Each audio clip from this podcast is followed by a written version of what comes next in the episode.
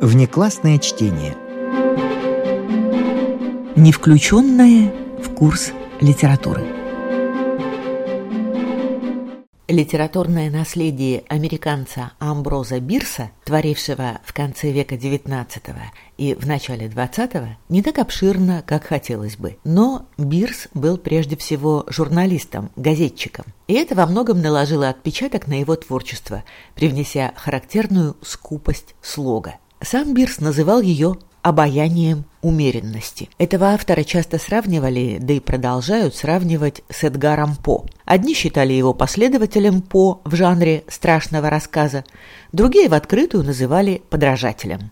С известностью в качестве писателя Бирсу при жизни не повезло. Но сегодня мы по достоинству можем оценить его рассказы «Как чистили корову» и «Кувшин сиропа».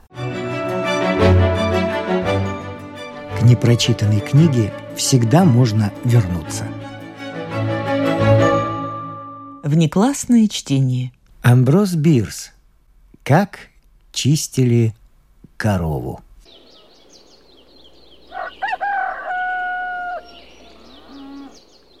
У тети Пейшенс, которая жила на маленькой ферме в штате Мичиган, была любимая корова. Пользы от этого существа было мало ибо вместо того, чтобы хоть в малом количестве дарить людям молоко и телятину, она всецело сосредоточилась на искусстве брыкания. Она брыкалась целыми днями и поднималась среди ночи, чтобы лишний раз взбрыкнуть. Она взбрыкивала на все подряд. На кур, свиней, столбы, камни, на пролетающих птиц и на рыб, выпрыгивающих из воды. Для этой демократичной и лишенной предпочтений скотины все были равны и все одинаково достойны взбучки. Любо-дорого было смотреть, как она расчищает себе дорогу через густонаселенный скотный двор. Молниеносно чередуя удары задней правой и задней левой, она порой добивалась того, что в воздухе находилось сразу несколько единиц домашней живности. Поражало не только количество, но и качество ее ударов – Куда там прочим коровам-дилетанткам, для которых искусство брыкания не стало делом жизни и которые брыкаются, так сказать, на глазок. Раз она стояла посреди дороги, как будто бы погрузившись в глубокий сон, и машинально жевала свою жвачку, как можно жевать жвачку только дремотным воскресным утром. Рядом в блаженном неведении о надвигающейся угрозе, погруженный в сладостные мысли о прекрасной возлюбленной, рыл землю огромный черный боров, размерами и внешним видом напоминавший годовалого носорога. И вдруг, в одно мгновение, без всякого заметного движения со стороны коровы, тело и не колыхнулось даже. Челюсти продолжали размеренно двигаться. Боров скрылся из виду, как и не было его – только на бледном небосклоне обозначилось маленькое пятнышко, уносившееся в заоблачные выси со скоростью кометы и в один миг бесследно исчезнувшее за дальними холмами. Это, надо полагать, наш Боров и был.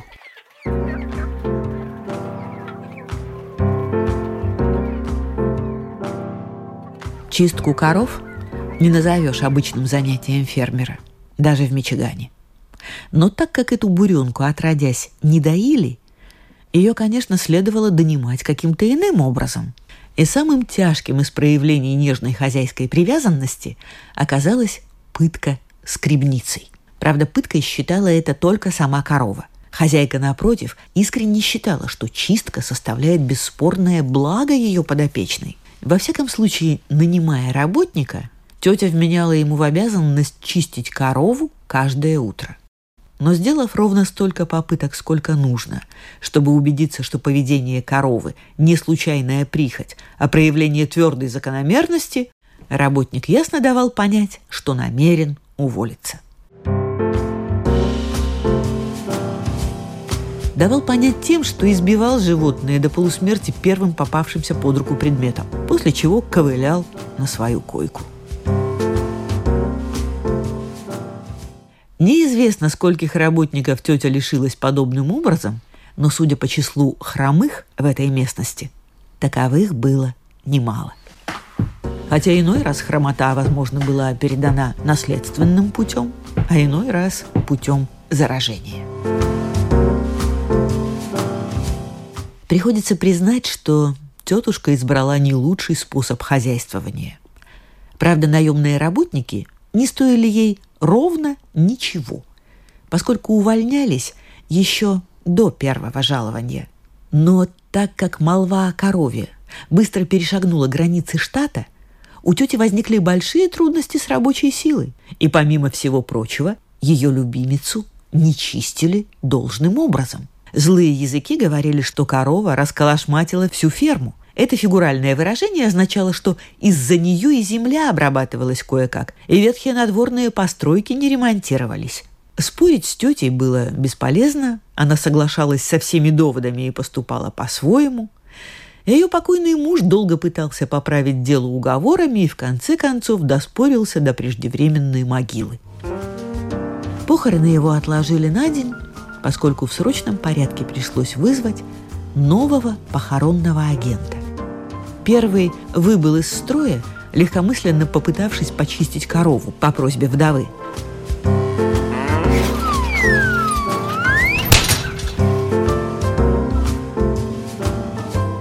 Шло время, но тетя Пейшенс не торопилась выставлять себя на рынке невест. Всепоглощающая любовь к корове не оставила в ее сердце места для более естественной и выгодной привязанности. Но поля ее перестали засеваться, урожаи начали гнить на корню, заборы утонули в диком кустарнике, луга заросли величественным чертополохом, и, наконец, она стала подумывать, что ферма нуждается в новом хозяине. Слухи о том, что тетя Пейшенс ищет кому вручить руку и сердце, вызвали всеобщее волнение. Все холостые мужчины мигом почувствовали себя женихами. Безучастная статистика показывает, что в тот год в Барсучьем округе было заключено больше браков, чем за любое прошедшее или последующее десятилетие. Но тетя в число брачующихся не попала. Мужчины женились на кухарках, прачках, матерях своих покойных жен, сестрах своих заклятых врагов. Короче, женились на ком придется. Если человеку не удавалось никого уговорить, он шел к мировому судье и заявлял под присягой, что у него есть одна или несколько жен в штате Индиана. Никому не улыбалось живьем оказаться в мужьях у тетушки.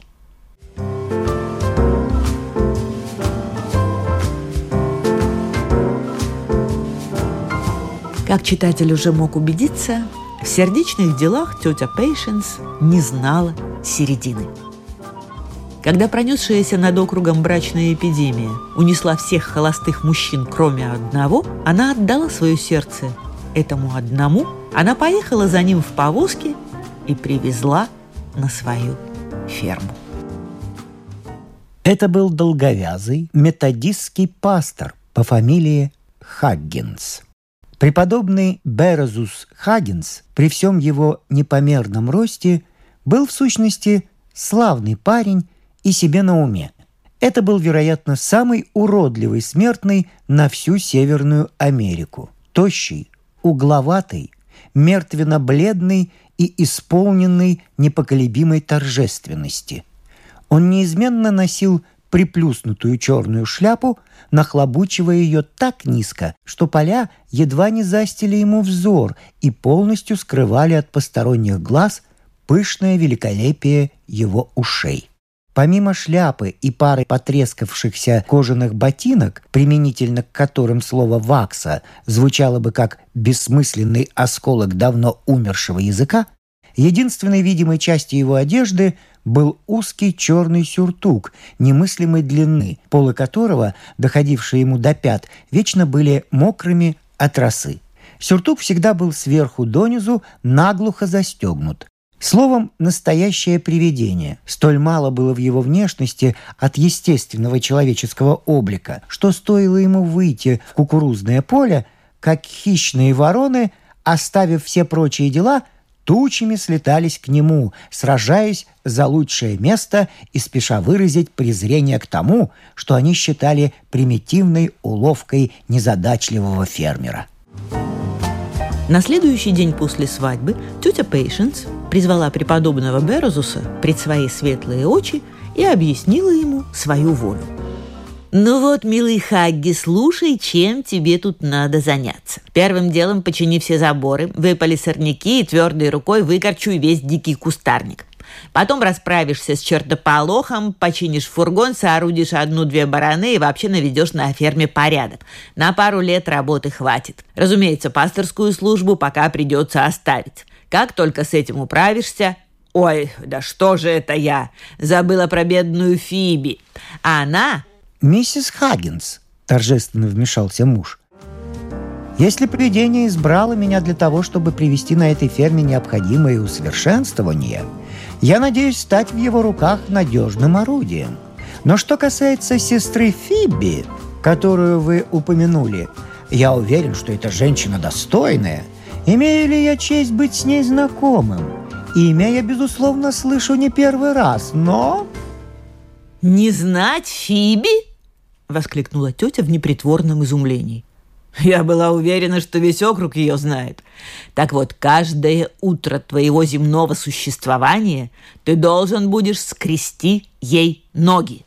«Заверяю вас, мадам», — отозвался преподобный Берузус с достоинством, «что я сочту своим священным долгом удовлетворять духовные потребности сестры Фиби в меру моих слабых способностей. Но должен заметить, что ту чисто светскую обязанность, о которой вы упомянули, следовало бы припоручить более умелым и, осмелюсь предположить, женским рукам. «У, старый дурак!» — взвилась тетушка, вылупив глаза в безграничном изумлении.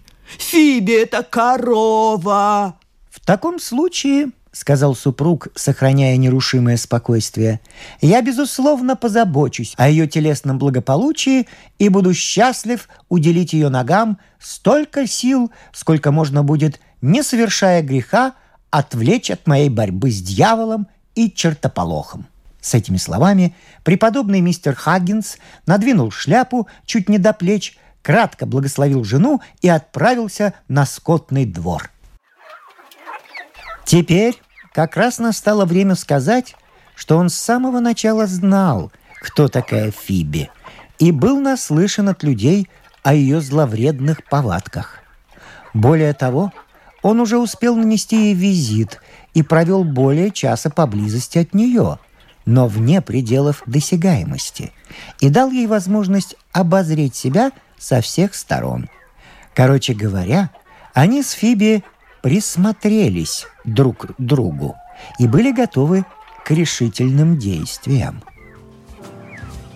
В числе хозяйственных приспособлений и предметов роскоши, составивших, так сказать, приданное нашего пастора и уже перевезенных его женой к себе на ферму, был патентованный чугунный насос футов в семь высотой – Предполагая укрепить его на досках над колодезной ямой, что посреди скотного двора, его временно поставили с ней рядом. Подойдя к насосу, мистер Хаггинс установил его на место и крепко-накрепко прикрутил к доскам болтами. Затем он снял долгополый сюртук и шляпу. Сюртук он напялил на насос и застегнул на все пуговицы, почти полностью – его закрыв. А шляпу водрузил сверху. Опущенная рукоятка насоса, выгибаясь дугой, торчала меж полами сюртука наподобие хвоста. Но наблюдатель, упустивший из виду столь незначительную деталь, вполне мог принять это сооружение за мистера Хаггинса, расправившего грудь и бравого как никогда. Покончив с приготовлениями, наш герой закрыл ворота скотного двора, зная, что Фиби, хозяйничающая на огороде, заметит, что от нее пытаются отгородиться и примчится навести порядок. Так и случилось. Между тем хозяин, лишившийся разом и сюртука, и шляпы, залег неподалеку за дощатым забором, где провел время в свое удовольствие, дрожа от холода и наблюдая за развитием событий сквозь дырку от сучка. Поначалу корова притворялась, будто не видит возвышающуюся посреди двора фигуру. Войдя на скотный двор, она даже повернулась к ней спиной, изображая легкую дремоту. Однако, обнаружив, что эта тактика не приносит желаемого успеха, она отказалась от нее и несколько минут простояла в нерешительности. В полсилы жуя жвачку и усиленно раскидывая мозгами.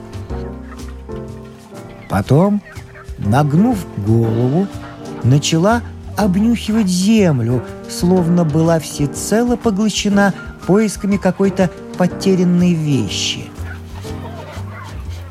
Рыская то вправо, то влево, она потихоньку приближалась к предмету своего зловредного внимания.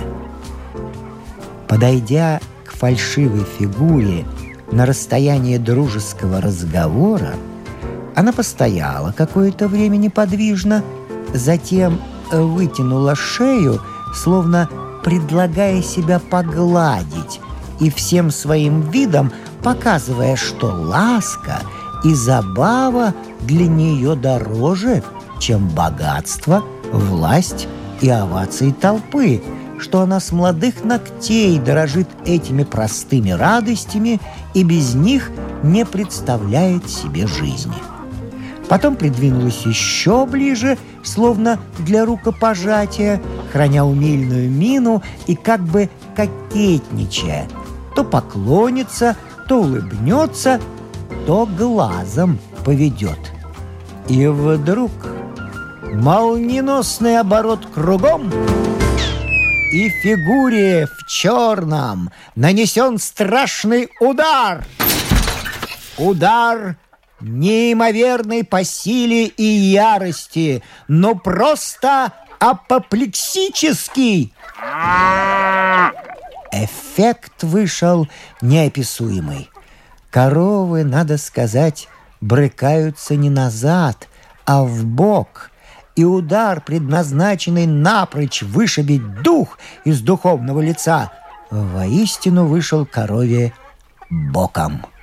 От боли ее буквально волчком закружило – Скорость вращения была так велика, что она превратилась в сплошной мутный, размазанный коровий круг, обведенный кольцом наподобие планеты Сатурн.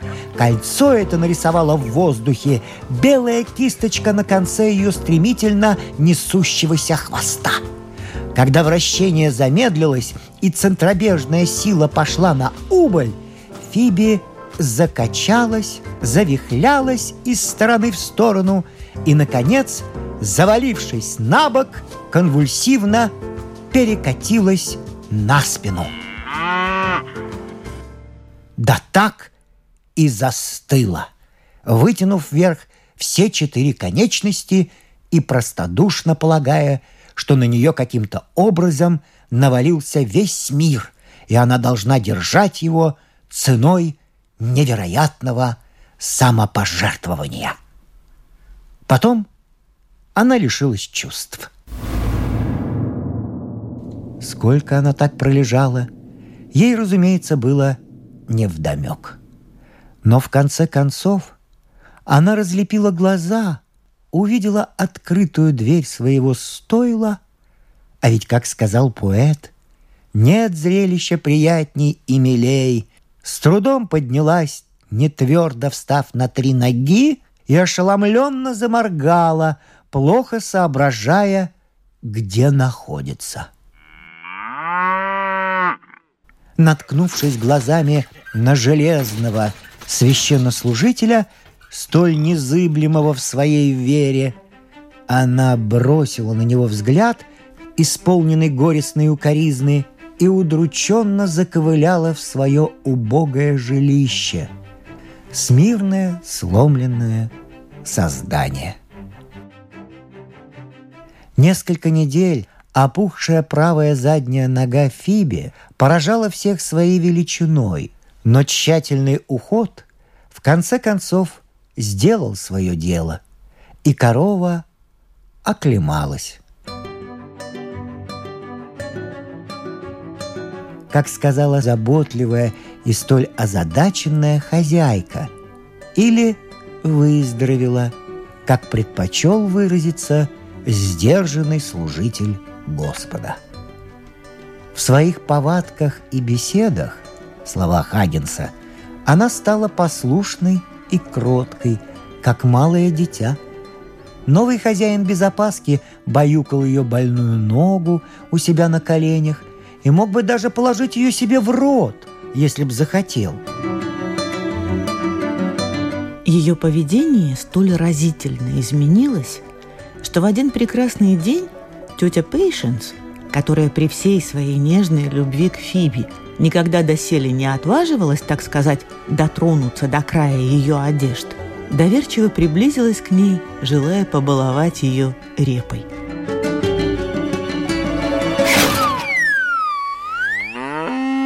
Боже правый! Как ровно она размазала почтенную даму по кирпичной стенке. Любой штукатур бы позавидовал.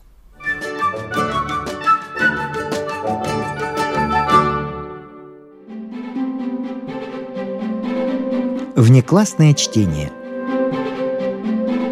Не включенное в курс литературы.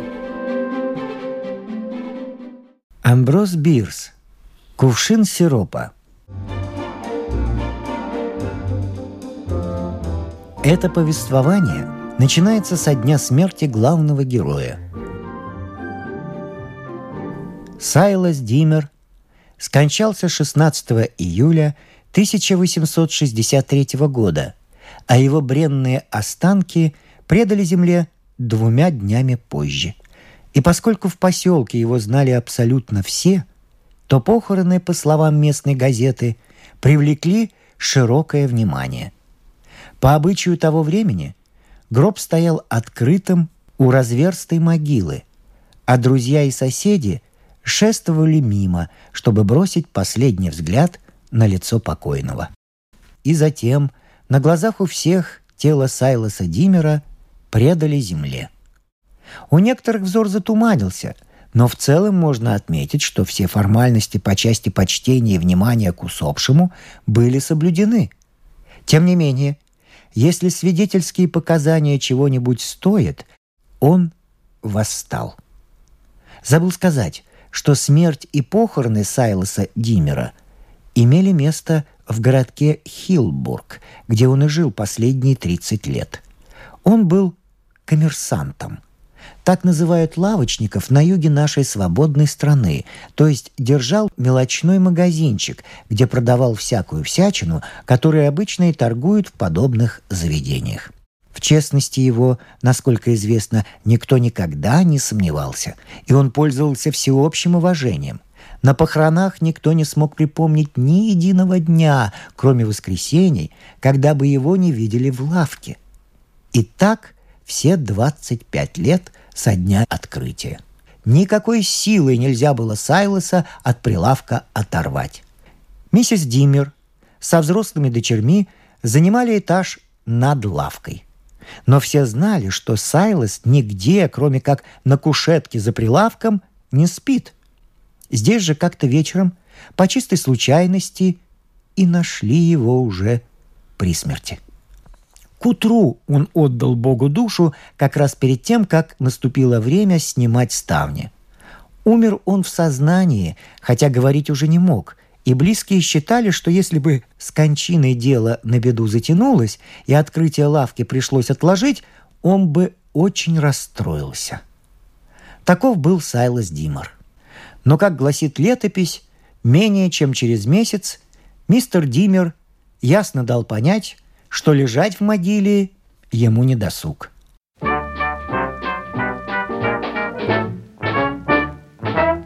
Одним из наиболее достойных граждан Хилбрука был банкир Алван Крид. Он жил в самом лучшем доме, держал собственный выезд, и все к нему относились с почтением.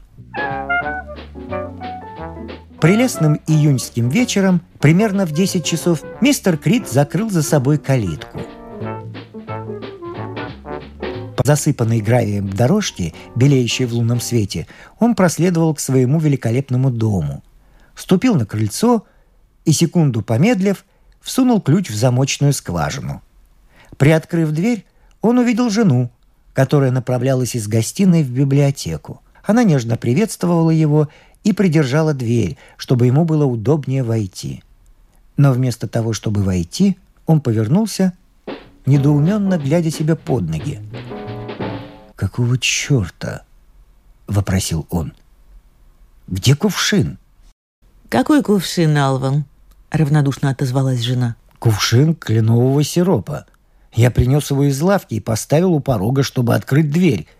Какого...» «Ну-ну, Алван, пожалуйста, не выражайся», — прервала его супруга.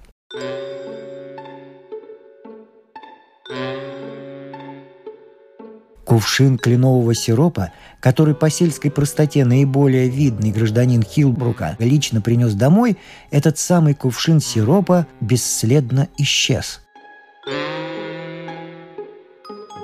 «А ты уверен, что купил его, Алван?» Дорогая моя, я купил этот сироп у Димера, когда проходил мимо лавки, и сам Димер нацедил мне его и одолжил кувшин. А я... Эта фраза осталась неоконченной и по сей день.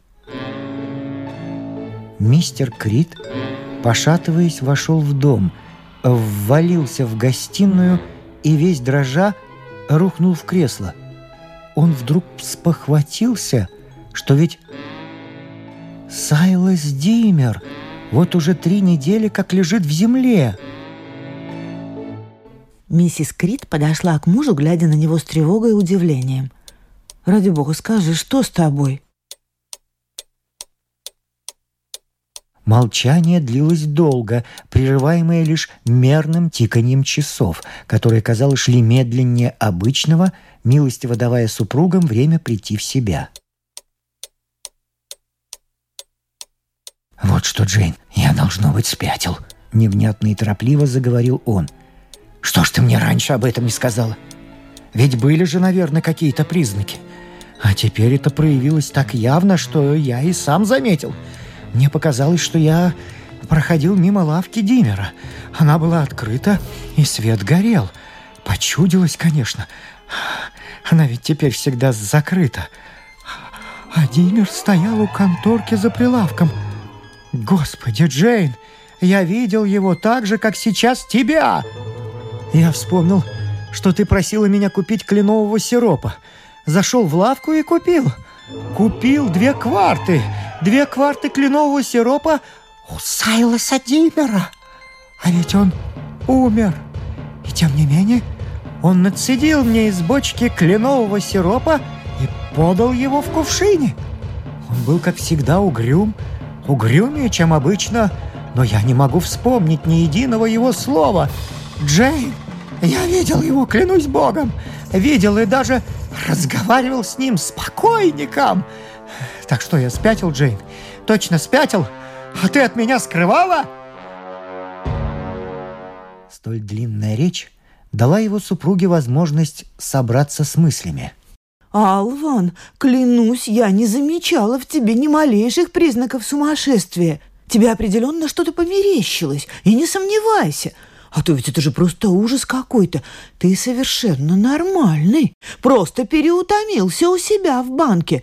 И зачем ты сегодня остался на правлении? Ясно же, человек заболел. А я так и знала, что быть беде». Может, супругу и показалось, что данное предсказание несколько запоздало, но он промолчал, поскольку был слишком озабочен собственным состоянием. «Несомненно», — сказал он, нелепым образом переходя на научный жаргон. «Это был субъективный феномен. Явление призраков и даже их материализация – признанный факт – но явление и материализация глиняного кувшина объемом в полгаллона предмета грубой кухонной утвари представляется вряд ли возможным. Когда он закончил вещать, в комнату вбежала их маленькая дочка в ночной рубашке. Кинувшись к отцу, она сказала. «Папка противный, что же ты забыл поцеловать меня на ночь? Мы слышали, как ты пришел и открывал калитку, и выглянули. Пап, кстати, Эдди спрашивает, можно ему взять этот кувшинчик, когда он будет пустой?» Когда полный смысл этого вопроса дошел до Алвана Крида, он заметно вздрогнул, потому что ребенок не мог слышать ни слова из предыдущего разговора.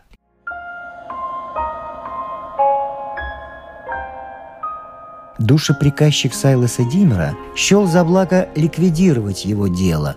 Лавку закрыли, в комнатах наверху никто не жил. Вдова и дочери покойного переехали в другой город. В тот же вечер, сразу же после происшествия с Алваном Кридом, каким-то образом весть о нем распространилась по всему городу, напротив лавки собралась толпа мужчин и женщин и детей – Некоторые зажигали спички и, заглядывая в окна, пытались рассмотреть внутренность лавки. Лавка озарилась тусклым желтым светом. Сколько времени прошло с тех пор, как появился свет, никто не заметил, но он делался с каждой минутой все ярче, и вскоре стало можно рассмотреть все помещение лавки – за конторкой у прилавка стоял Сайлас Димер. На толпу это произвело потрясающее впечатление. Она начала быстро таять с обоих концов. Кто-то удирал со всех ног, кто-то удалялся с большим достоинством, время от времени оборачиваясь назад. В конце концов осталось человек двадцать, в основном мужчины. Призрак не обращал на них ни малейшего внимания, с головой уйдя в свою бухгалтерию. Наконец, от толпы отделилось трое мужчин, один из них, здоровенный детина, собрался было навалиться на дверь плечом, как вдруг...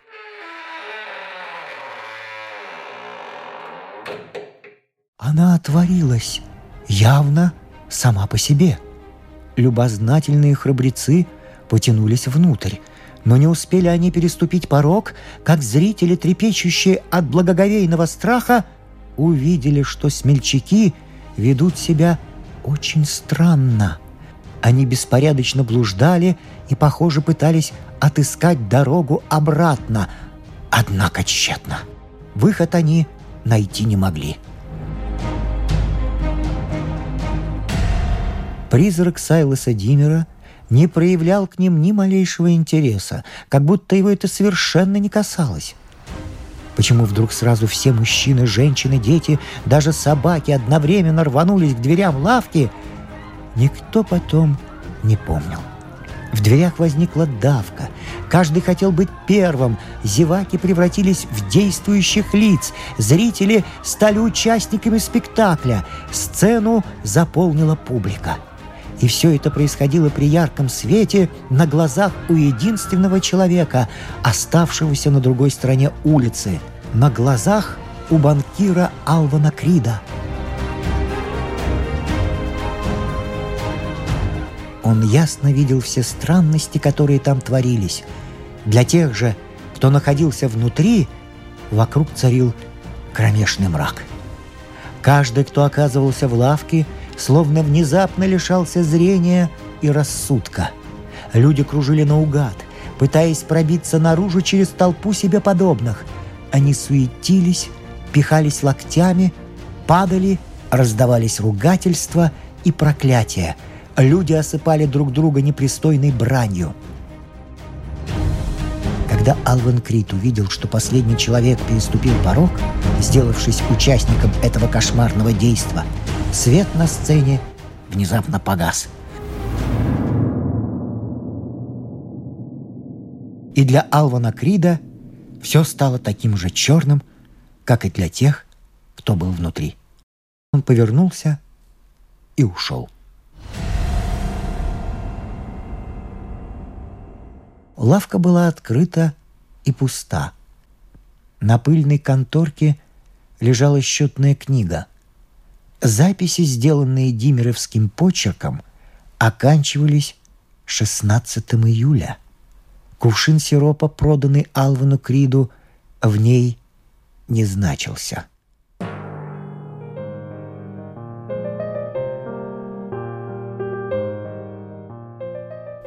Вот и вся история.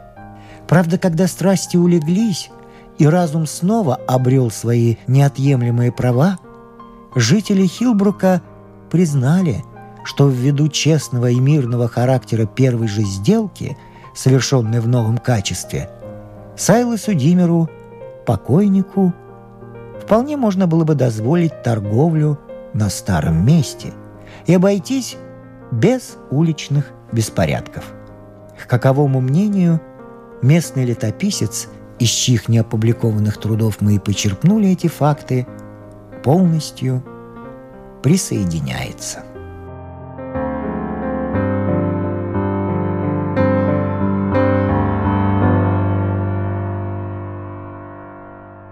Прозвучали рассказы Амброза Бирса «Как чистили корову» и «Кувшин сиропа».